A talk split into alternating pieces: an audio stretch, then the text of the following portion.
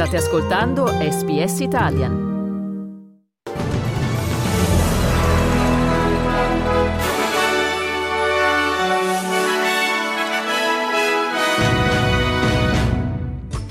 Crisi del Mar Rosso, l'Australia appoggia i raid USA e UK sugli Houthi in Yemen che promettono vendetta. Mosca tuona escalation distruttiva. Aia Israele rifiuta l'accusa di genocidio alla Corte internazionale di giustizia, il Sudafrica ha distorto la realtà.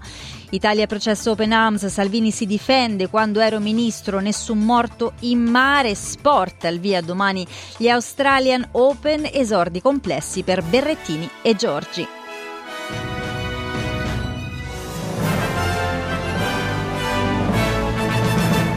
E buongiorno da Francesca Valdinoci con il notiziario di sabato 13 gennaio di SBS Italian.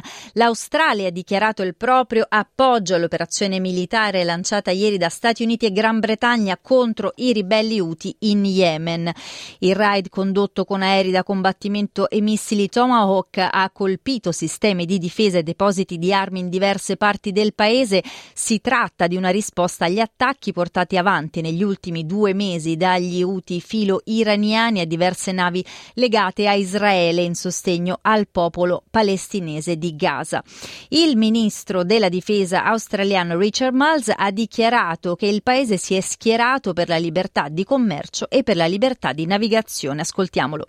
Australia will continue to support any actions which assert the global rules based order, which assert the UN Convention on the Law of the Sea, and which assert freedom of navigation on the high seas. Be that in the Red Sea, be that in the Indo Pacific, be that in other parts of the world.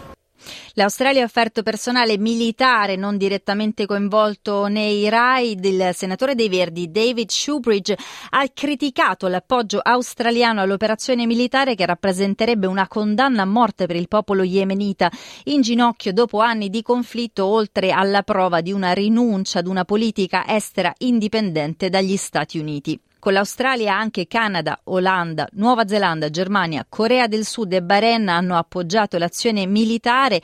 Il presidente americano Joe Biden ha dichiarato che non esiterà a prendere ulteriori misure per proteggere il nostro popolo, ha detto il libero flusso del commercio internazionale, mentre il vice ministro degli esteri UTI ha dichiarato che Stati Uniti e Regno Unito pagheranno un prezzo alto per l'aggressione. I ribelli UTI appoggiati dall'Iran che nelle ore precedenti precedenti all'attacco aveva sequestrato una petroliera americana al largo dell'Oman hanno fatto sapere che cinque militanti sono rimasti uccisi e sei feriti a seguito degli attacchi. Russia e Iran hanno condannato il raid, mentre le Nazioni Unite hanno intimato lo stop degli attacchi UTI nel Mar Rosso e invitato Stati Uniti e Gran Bretagna ad astenersi da ulteriori azioni militari che potrebbero portare ad una escalation del conflitto in Medio Oriente. In una nota diffusa da Palazzo Chigi si legge che l'Italia sostiene sostiene le operazioni militari dei paesi alleati che hanno il diritto di difendere le proprie imbarcazioni nell'interesse dei flussi commerciali globali e dell'assistenza umanitaria.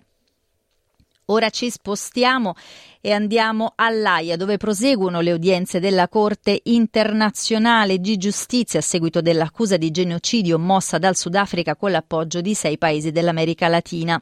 Ieri è stata la volta di Israele che per tre ore ha presentato dettagliatamente la sua difesa. Il conflitto non è contro il popolo palestinese ma bensì per difenderlo da Hamas, bollando le accuse eh, del Sudafrica come una distorsione della realtà. Ascoltiamo l'avvocato Tal Becker in difesa dello Stato ebraico.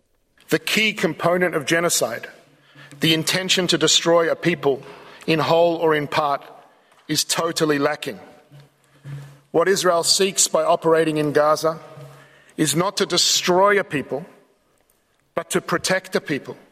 Il conflitto ha provocato fino ad ora oltre 23.000 vittime, di cui oltre 10.000 minori e milioni di sfollati in circa 100 giorni. Pretoria ha chiesto anche al Tribunale dell'AIA alla fine del conflitto. La Casa Bianca ha difeso Israele, secondo il portavoce del Consiglio di sicurezza nazionale John Kirby. Non ci sono basi per l'accusa di genocidio. Uh, we have said repeatedly that we believe um, these uh, allegations, this case is unfounded. Uh, and that there's no basis for um, accusations of, of genocide against against Israel. That's not a word that ought to be thrown around lightly. And we certainly don't believe that it applies here. Il ministro degli esteri italiano Antonio Tajani ieri ha dichiarato a commento delle udienze del Tribunale dell'AIA che l'azione di Israele sta colpendo la popolazione civile ma che il genocidio è un'altra cosa. Ha proseguito dicendo non si può dimenticare quello che è successo il 7 ottobre. Quindi andiamo negli Stati Uniti dove sempre John Kirby ha dichiarato che l'assistenza americana all'Ucraina nella sua guerra di difesa contro la Russia si è interrotta, mentre a Washington prosegue lo stallo in congresso per un pacchetto di aiuti da 60 milioni di dollari al paese. A Kiev Volodymyr Zelensky e il primo ministro britannico Rishi Sunak in visita nel paese hanno firmato un accordo di sicurezza senza precedenti, secondo il presidente presidente ucraino 2,5 miliardi di sterline di aiuti militari, ovvero il più grande pacchetto inglese dall'inizio del conflitto. Voltiamo pagina, ora ci spostiamo in Italia mentre la politica si divide sulle liste da presentare in Europa e alle prossime regionali. Ieri è stato il giorno dell'apparizione in aula a Palermo per Matteo Salvini nel processo Open Arms.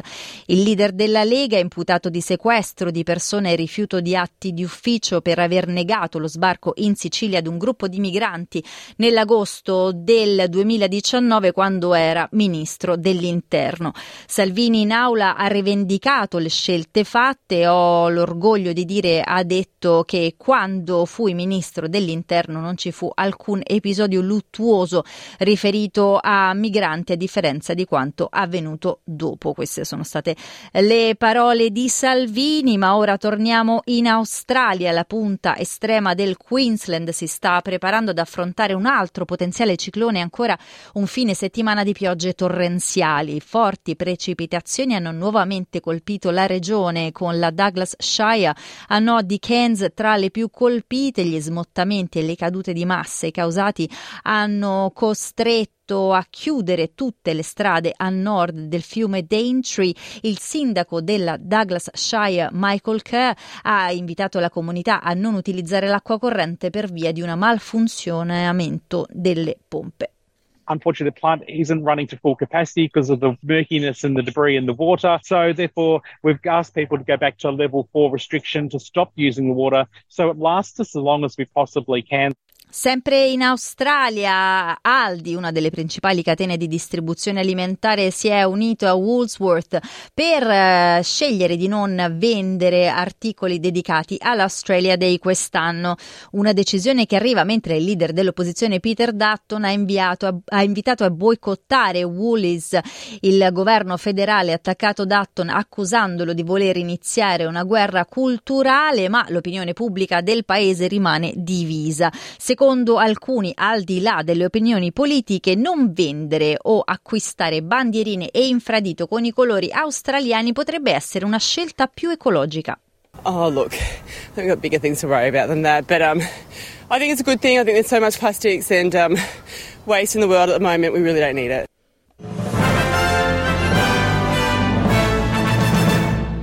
Diamo uno sguardo alle valute, il dollaro australiano vale 67 centesimi di quello americano e 61 centesimi di euro. Sport tennis al via domani gli Australian Open a Melbourne. Ieri si sono concluse le qualificazioni, due italiane, Stefano Napolitano e Andrea Vavassori non ce l'hanno fatta, mentre il ventunenne Flavio Cobolli ha sconfitto l'argentino Rodriguez Taverna 6-4-6-2. Giulio Zeppieri ha battuto lo svizzero Richard per 6-3-6-3. Sorteggio complicato per Matteo Berrettini che incontra al primo turno il numero 7 al mondo Stefano Zizipas, mentre per Camila Giorgi anche qui un esordio complicato con un'avversaria dura, la tennista bielorussa Victoria Azaranka, due volte campionessa a Melbourne. Sinner se la vedrà con l'olandese Van der Schulp, mentre Matteo Arnaldi sfiderà l'australiano l'australiano Adam Walton.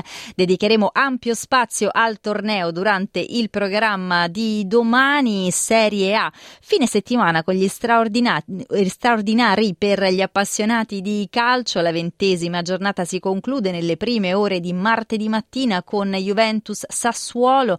La partita più attesa della giornata è Milan-Roma, fischio d'inizio alle 6.45 di lunedì mattina sulla costa est, mentre si gioca nella notte di domenica al derby campano Napoli-Salernitana. Vediamo i risultati di ieri della A-League, MacArthur Football Club, Western United, un pareggio 3-3, Melbourne City, Western Sydney Wanderers finisce per 0 a 1 mentre oggi i Mariners incontreranno il Melbourne Victory e l'Adelaide United se la vedrà col Sydney.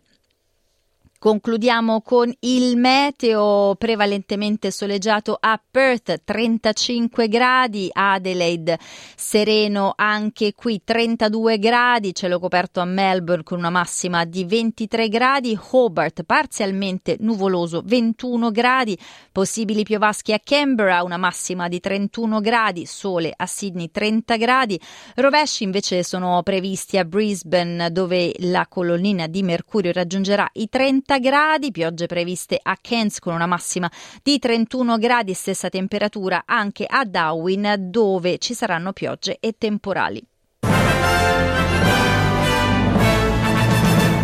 Questo giornale radio e il programma che seguirà possono essere riascoltati accedendo al sito sbs.com.au barra Italian. Volete ascoltare altre storie come questa? Potete trovarle su Apple Podcasts, Google Podcasts, Spotify o ovunque scarichiate i vostri podcast.